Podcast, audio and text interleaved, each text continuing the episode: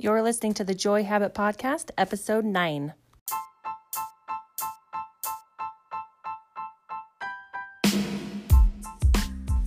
Hey, this podcast is all about real ideas on how your nutrition, exercise, stress management, and self love are all foundations to your mental health and happiness.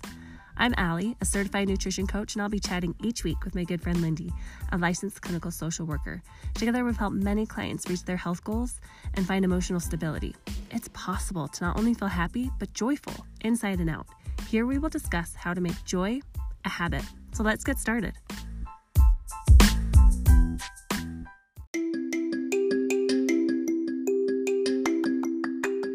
Okay, hold on, hold on. Hey guys, Allie here. Before we get started, I want to tell you about something I've been dreaming of and working so hard on for a while now. I've created an audio course for women to help guide you through establishing healthy eating habits and self love practices.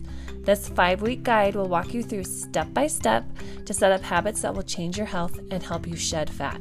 But here's the thing through this challenge, you will lose fat, you will lose inches, but I don't want just a five week commitment from you.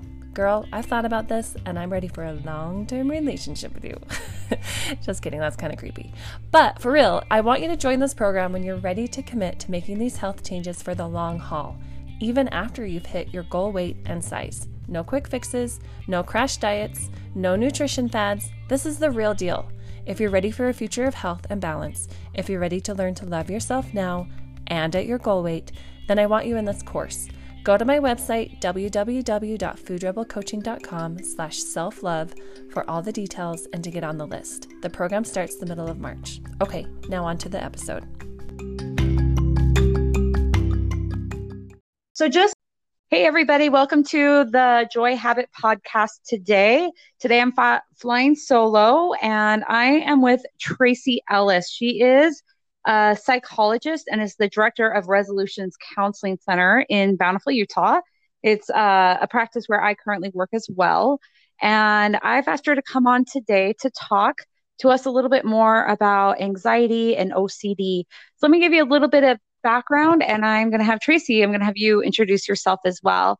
So she is skilled in child, adolescent, and emerging adulthood psychotherapy and provides comprehensive evidence based interventions, including structured behavioral modification, cognitive behavioral therapy, exposure and response prevention, acceptance and commitment therapy, social skills training, and play therapy.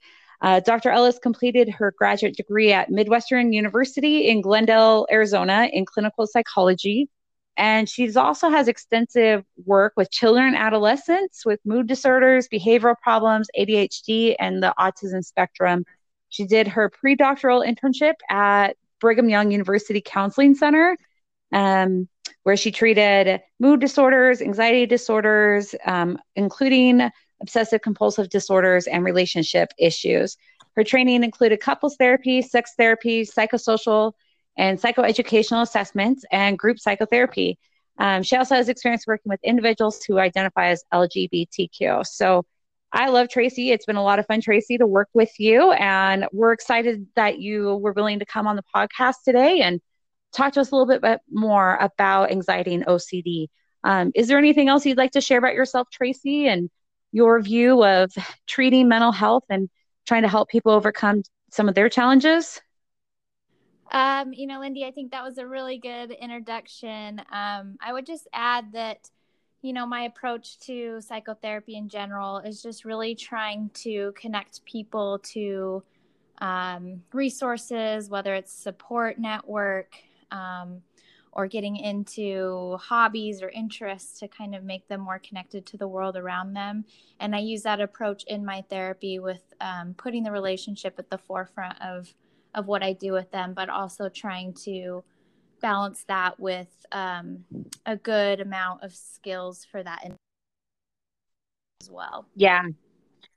I love that what you said in terms of connecting them not only like with your relationship with them but connecting them with the outside world because as you and I see that connection with others can really help decrease some of those symptoms of depression, anxiety, isolation. And so that is such an important part. And one of the ways we feel like with our podcast, we can help people connect and not feel so alone in what they're trying to, you know, change in their life. So, absolutely. Um, yeah.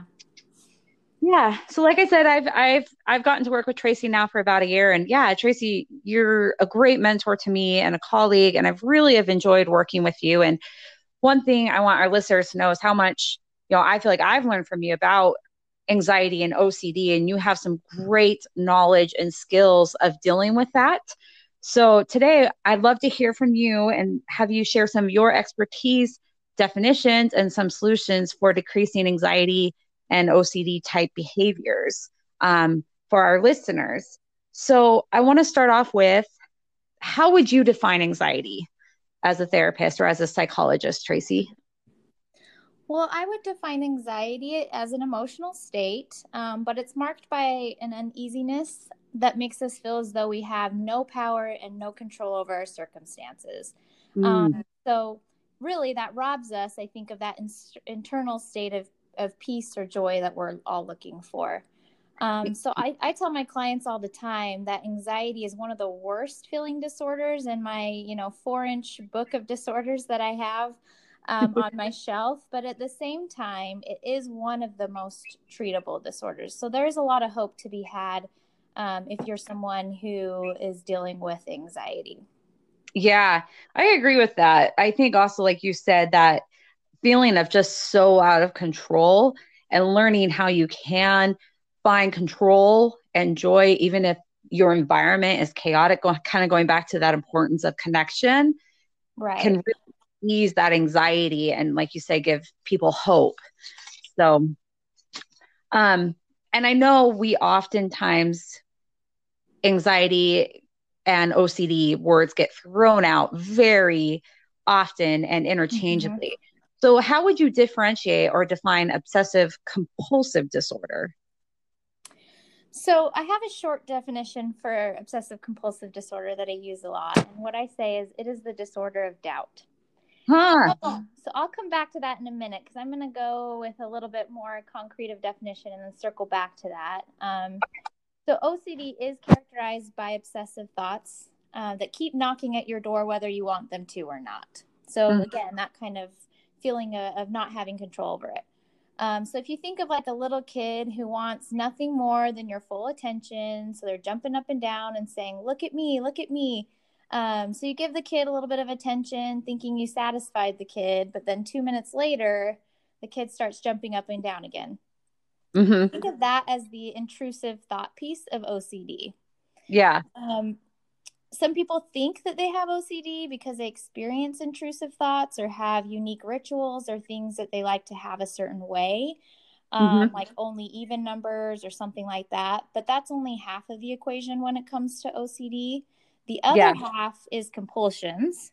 Um, and so this is what we do in response to the obsessions that either decrease the anxiety experienced by the obsessive thoughts, um, or they can be irrational and odd behaviors that we have this feeling that we must do over and over to avoid something bad happening.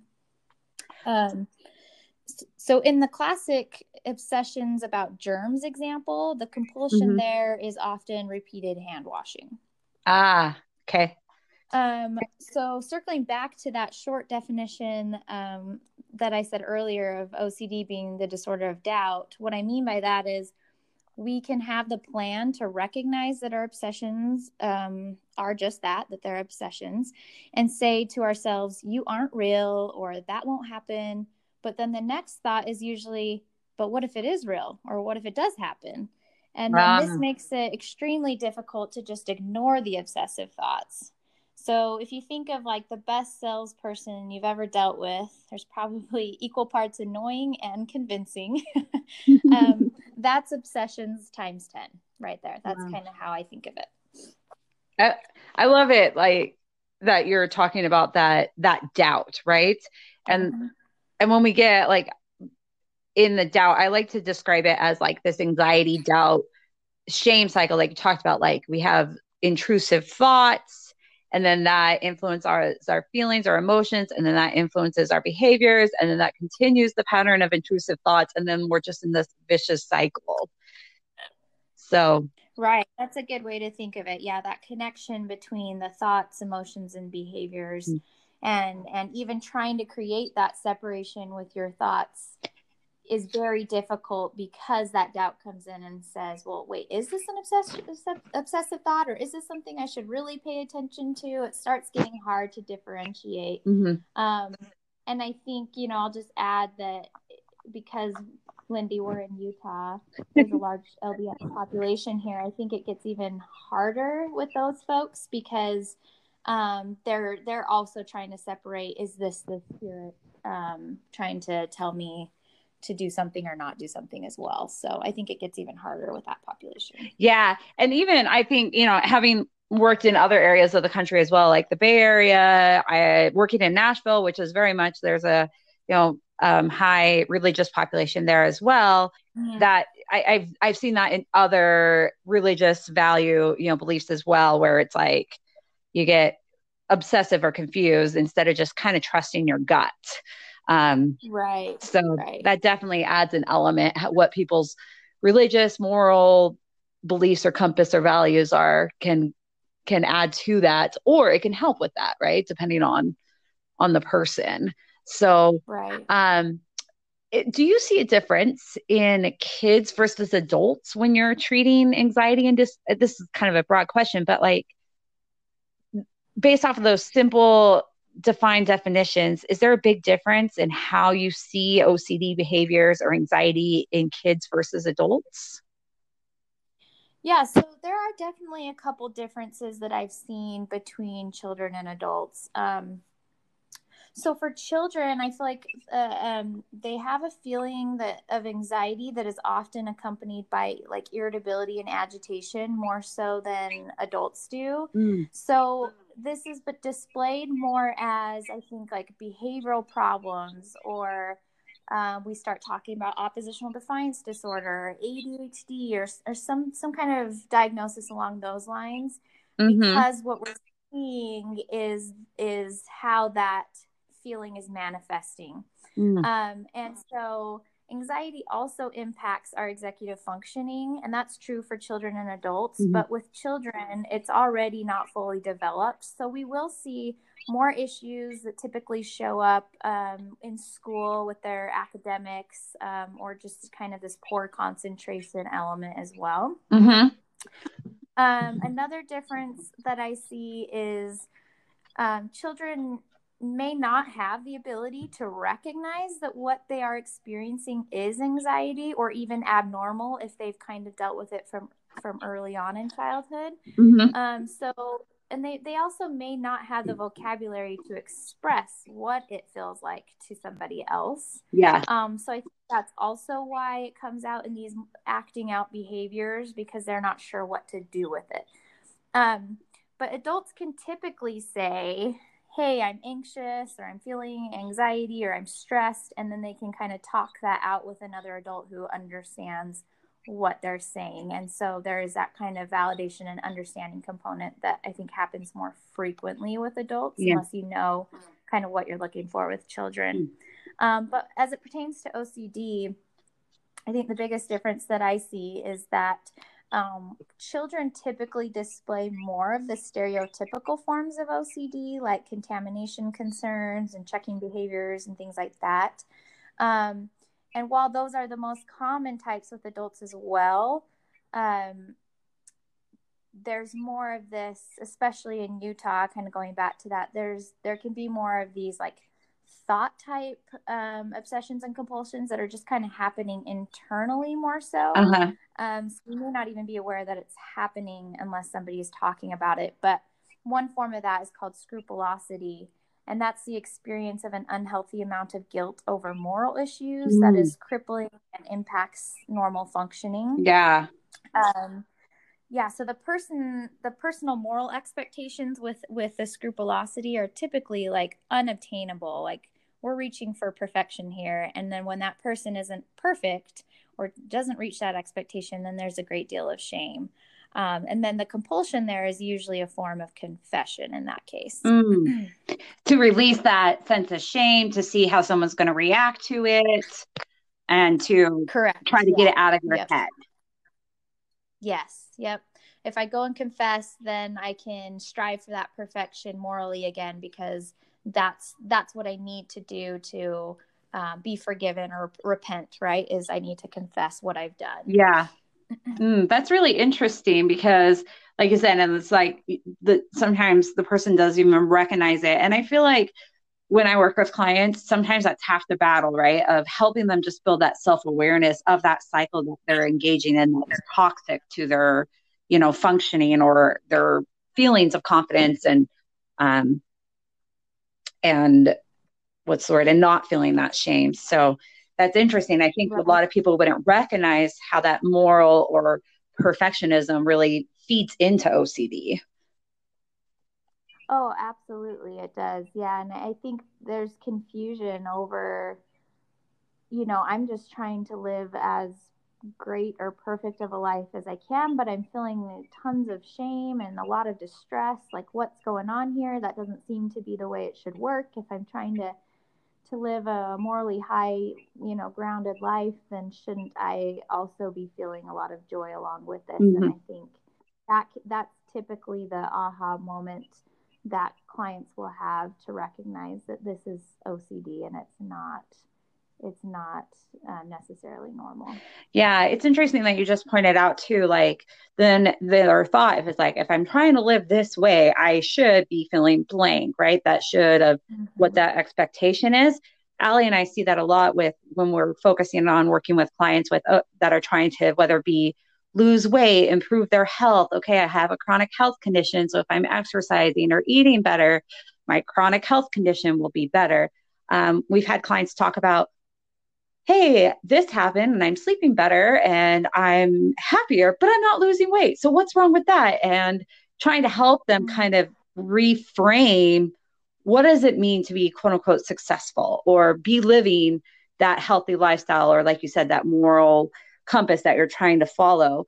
And oftentimes, Tracy, the things that some of the things that Allie and I have heard is things such as I'm a little OCD about this, especially when they're trying to make lifestyle changes. And our podcast focuses on, you know, using diet, sleep, exercise, and self-care as forms of way of um, increasing our joy and our our overall well-being. But we do often hear people talk about when they're focusing on making some of those changes, they say, I get OCD about it. Um, so I guess my question for you is I feel like when I hear people say and, and joke about that, they don't really quite understand what OCD really is, or maybe some of their own underlying factors that are causing them some anxiety, and it's just easier to joke about OCD. So, how do you help people understand that difference, right? Or uh, help and figure out what their underlying factors are of OCD versus anxiety versus like this idea of perfectionism that you just mentioned. Yeah, well, I might get a little off topic for a second because I have a soapbox about this. No problem. no problem. um, so I think we all have quirks about us that are a, a, bit nonsensical or can cause us some distress when we're confronted by them. Yeah. So, for example, yeah. um, like I get irrationally uncomfortable if the volume is on an odd number. It's been like that my whole life. It really bothers me. So I have to change it to an even number to kind of feel some relief. But I, I don't have OCD, right? That's just like one quirk. It doesn't really impact my life too much. Um, and that's it. Um, so it can be extremely invalidating and hurtful, I think, for people to use the the term OCD flippantly. And I don't think that's anybody's intent. But I, I, I do know having worked with a lot of clients with OCD that when people use that term, like I'm, oh, I'm OCD about this, um, that it can be hurtful and invalidating. Mm-hmm. Um, so the general public tends to talk about OCD as if it's like a helpful disorder to have as well. Like it means someone with OCD is organized and well put together and their house is always clean and they get things done, they're orderly and all those things. And while that could be true, it also comes along with a great deal of distress. Um, and so those those with OCD are not usually thinking, "Oh, I'm so grateful I have OCD." Mm-hmm. Um, so now, to address your question more specifically, um, I do believe that accuracy in diagnosis matters. Um, it is important to differentiate like clinical anxiety versus a healthy anxiety response to uh, life circumstances, so that we're not pathologizing all anxiety. Yeah. Um, yeah. It's also important to differentiate OCD from perfectionism and from, you know, even obsessive compulsive personality disorder because the treatment approach will vary. So mm-hmm. I think it is important to know what our starting place is so that we know how to treat it. Mm-hmm. Um, uh-huh. so interestingly though ocd perfectionism ocpd all those things are are all in the same family mm-hmm. um, so typically you do have a person or you do not have a person that has ocd that doesn't also have a per- perfectionistic personality style mm-hmm. um, so it can get kind of hard to tease out is there both is there one or the other um, but I do think again that it is helpful to know what we are talking about, especially in the context of what you were saying with with the clients that you work with, um, that you know are getting obsessive about following a diet or exercise plan or self care because you want to know, okay, are they obsessive about it? Um, because it's, it's just something that really is important to them, and their personality style is one that they like to dive in and know everything they can know and do it perfectly is that more of a personality style perfectionism thing or is this you know an irrational obsessive thought that may be linked to some body dysmorphia or more severe stuff like that. Yeah. Um yeah. And i think also so it's fear based like oh no what happens if i don't do this? Am i going to completely you know people often say go off the rails or am i going to completely undo everything i've done right? That fear of they don't trust themselves or what they're doing. Yeah, yeah, I think that's a good point to make too. And just, I think, you know, the, the word that came to mind when you said that fear piece is just rigid. Like, I think when it comes to diet, exercise, sometimes we can get really rigid about that. It has to happen every day and for this amount of time, and I'm going to do this, you know, workout. And having some flexibility during that process, I think, is helpful to um, decrease the anxiety surrounding it, decrease the fear surrounding it. And I think you can tell me, Lyndy, you know this way better than I do, but I think that would lead to better, um, better adherence yeah. to the plan and not and better motivation if you're trying to eliminate some of those other emotions. Yeah, absolutely. And I think speaking to again, like you said, um, the uh, understanding why we're doing things right if we're just doing it because it's this intrusive thought and i have to compulsively do it to stop the thinking mm-hmm.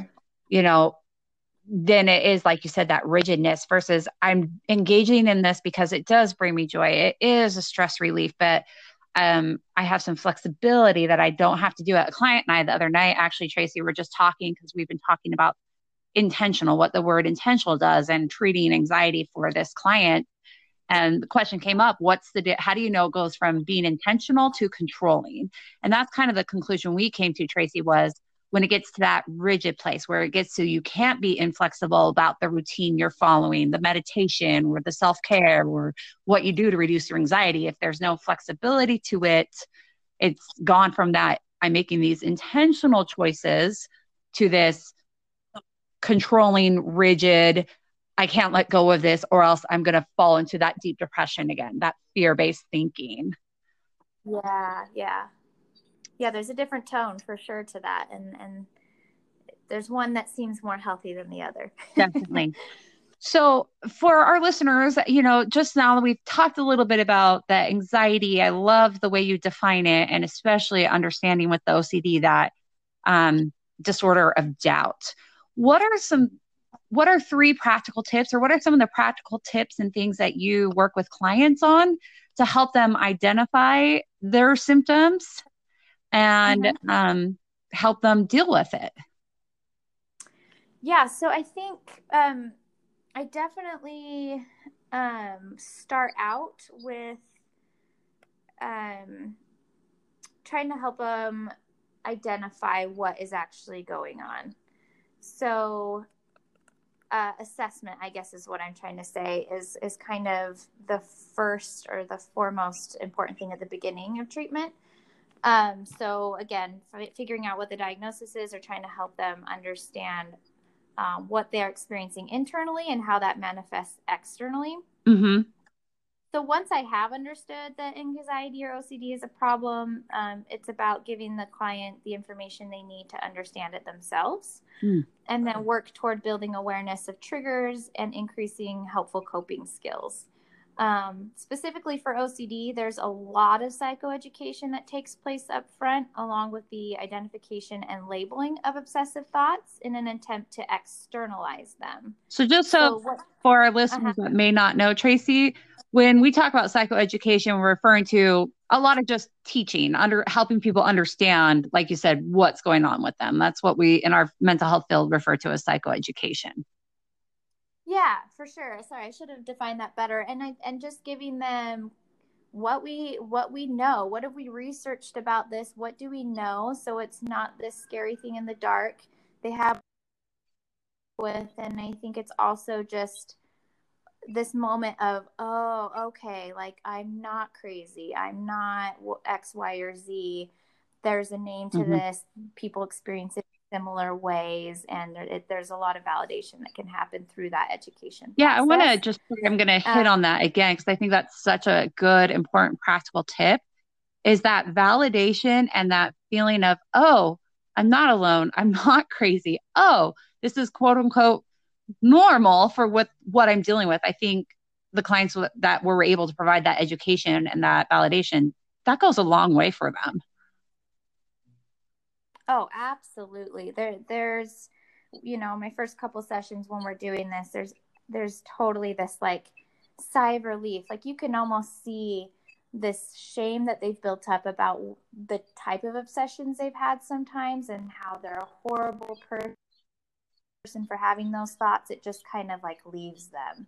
They're not carrying that anymore. And it's it's a huge part of I think yeah. the healing process. So um so yeah i think labeling those obsessive thoughts is important too in an attempt to externalize them so this helps the individual understand that they are not their thoughts and therefore they do not need to buy into mm. what the thought is saying um, and, and then i'd say too like during the assessment phase that i'm talking about i always do try and ask about the fundamentals which are sleep nutritional intake and physical activity like you yeah. talk about all the time lyndy um, and trying to address any problems in those areas, which there is almost a problem in yes. those areas. Um, and and I, I really truly believe um, that improving any one of those areas alone can greatly decrease anxiety mm-hmm. and increase joy pretty quickly. Um, so I think that is an important area to cover yeah. as well. So for you, where you kind of start in some three practical tips for listeners who might be struggling with some of these anxiety, perfectionism, or maybe do have OCD is to look at one, get some information, you know, talk to a counselor or talk to somebody. And yes, there's lots to research, but understanding what you're experiencing and getting some validation and context can really help decrease that. Two is I liked how you said helping the person identify that their intrusive, obsessive thoughts are not them, that it's, you said external, that it's a separate thought. It's that idea of I have this versus I am this. And then number three, like you just uh-huh. said, like w- a piece that Allie and I really emphasize with all of our clients is that diet, the sleep, the exercise are, you know, our fundamental skills. If we address some of our challenges in those, that will help decrease the anxiety, OCD symptoms, and increase our joy. So those are some of the top three tips I'm hearing you say that you start working with clients on when they first come in? Yeah, I would say that though that is like my approach mm-hmm. to working with clients in the beginning. I would add that that there are a couple other tips that I think are extremely helpful as well. Um, one is thinking outside the box when talking about coping skills or thinking about what coping skills to use to mm-hmm. decrease your anxiety. Um, I feel like a lot of times clients or we as therapists just kind of go to the quote unquote like the the therapy coping skills which are deep breathing meditation pmr imagery yeah. those types of things. Um, when really we got to think outside the box there's a lot of other ways to cope. So like if you're an athlete tap into that interest. If you like art tap into that interest. Watch a funny tv show. I know i've used the sitcom friends many times oh, in my yeah. life to cope with anxiety. Um, so going for a walk playing fetch with a dog writing a letter like all these things that maybe are things that um, we overlook because they don't seem fancy enough to be a coping skill, I think can be extremely helpful when trying to yeah. decrease anxiety. Um, I also would say like talking to people as a coping skill, but just a way to connect can also help decrease um, anxiety. So our bodies actually release um, oxytocin, the bonding chemical, when mm. we're feeling stressed. Um, it's the same chemical that's released when we mm-hmm. when we breastfeed, and so it it's a chemical that really just tells us, hey, reach out to somebody else. Let's connect to somebody. Um, and connection's a huge antidote for anxiety yeah. and stress. So I'd say that, and then particularly though for the for individuals dealing with um, OCD or suspect that they have OCD, I would say the biggest tip there is to reach out to a trained professional, obviously, for that assessment and treatment because it is difficult yeah. to treat on your own. But in the meantime, um, I, I named this the next intervention. I think that it would be helpful to try. So it involves keeping a log of what you think your obsessive thoughts are and then saying mm. next to them. So, what I mean by that is um, during my internship year, I worked with a psychologist who specialized in the treatment of OCD. And she gave me this wonderful analogy to illustrate this point. So she said, um, if the president was holding a press conference and a journalist yelled out to him or her, Did you have an affair? And the president um, said, No, I didn't have an affair. What are you talking about?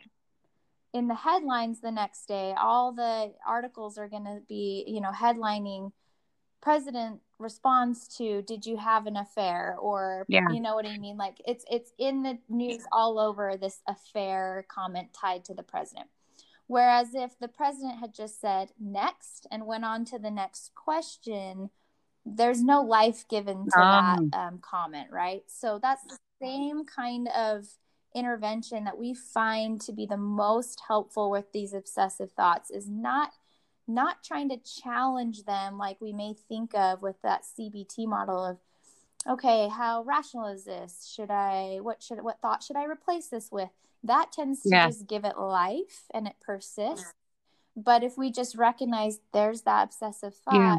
next on to the next thing that's that is the most effective i love approach. that like you said don't give it life don't a word i've been using lately is like this idea of emotional bandwidth right we only have so much to give so if you're giving less of that bandwidth to mm-hmm. that obsessive thought you have more for the positive for the joy for the connecting for opportunities yes. of releasing that yes. oxytocin so i love that example of next just moving it on and dismissing it like this isn't important. This isn't worth my time and my mental energy. So um I, I really like that. Those are some great tips. Um is there any other things or examples you can think of of how um when you address your anxiety and decrease some of these things how you've seen in clients um, tracy how it increases joy for them? Yeah, so um, that's a great question. I think by definition, decreasing anxiety increases your capacity yeah. to feel joy. Um, but that doesn't mean you're destined to a lifetime of misery if you have an anxiety disorder. It just means that we need to rewrite the script. Um, so, in fact, the final phase of therapy with uh, my anxiety and OCD clients is is focused on trying to make meaning and increase mm-hmm. personal fulfillment. Um, so, being able to accept having been wired to be more anxious while also continuing to strive for your personal goals, I think generates yeah. joy. Um, so not, not letting the anxiety take over and steer you in, in this direction and that direction of life and control you, but rather you, you know, you steer your own bus, if you will, and you have anxiety sit in the back, you know, one of the seats behind you, and you are, it's still there, it's still part of your life, but you're now steering that um, or, or yeah you're in charge of mm-hmm. steering that steering wheel right you're you're moving the bus in the direction that you want it to go and i think that's a helpful way at um, having more joy despite having an yeah. anxiety disorder um, I like that example. So it, that's kind of like in, in, your bio, you talk about using acceptance and commitment therapy, which by the words alone, you know, for listeners that don't know all of our therapy terminology, that really is about how do we accept what we're going through and but commit to right being the driver of the bus instead of being the back seat and letting the anxiety drive us. And like you said i love that you said it's increases the capacity for joy because it's also you're accepting yourself and your challenges but still going toward meaning and goals yes. and and power in your life. Yeah absolutely. And and i think too that just understanding that anxiety and OCD symptoms mm-hmm. can be managed, like you said, that you do have the ability to drive your own bus, um, that can, in and of itself, increase joy. To have that realization that you do have more control or power over your life than the anxiety may try and tell mm-hmm. you is the case. um, I also believe that those who experience anxiety uh, tend to have a greater appreciation for the moments of joy in their life or when the anxiety isn't um, so severe. And they are typically better able to empathize with others and, and connect in that way that I also believe hmm. brings joy. I love how well. you just pulled out, Tracy, some of, because I think also when we're wrapping up therapy, especially with um, anxiety, depression, and trauma, I end up telling clients, okay what can we learn right? What what positives do you see like this of this? And like you just said it's the realizing i can feel joy. So um you know this may sound cliche but at this stage in my life it really is about my kids. So i have a, a you know two and a half year old mila who's growing up fast and she says the funniest things that i don't even know where she got them from um, and my my young baby Navy, she's eight months old, and she's just learning how to make the best facial expressions, or she'll stick out her tongue or scrunch up her face, and those moments for me just bring a lot of joy. Um, I would also say though that you know it's not easy mm-hmm. having two little kids and and you know having this practice that I that I have, Lyndy, and so I find myself often trying to re- reframe the routine things in my life that can feel mm-hmm. like a chore at times. Um, so, for example, like on a day that I don't feel like getting up and getting ready and commuting 45 minutes to get to work and just want to stay home with my kids or something like that, I try to tell myself, like, I get to work with an amazing, talented group of therapists. And my job is helping others achieve their life goals and feel and to help them feel well and then all of a sudden what i'm doing that day has more importance and more meaning and i feel blessed to get to do that for at least one more day. Um, and so i think just with the mundane routine things i'm able to find joy by just trying to have this perspective shift from misfortune to fortune. I like that that perspective shift switch from misfortune to fortune. Well tracy thank you so much for your time and for your expertise and knowledge and sharing some of your story. Um, if you guys want to find Tracy, like we said, she is the owner and clinical director of Resolutions Counseling Center in Bountiful, Utah. And I can post our website is resolutionsutah.com, or you can reach out to us if you need to see or talk to anyone about it. Thank you so much, Lyndy. It's been an honor to be invited on your podcast and was a source of joy for awesome. me today. So thank you very much. All right. Have a good day, Tracy. Bye.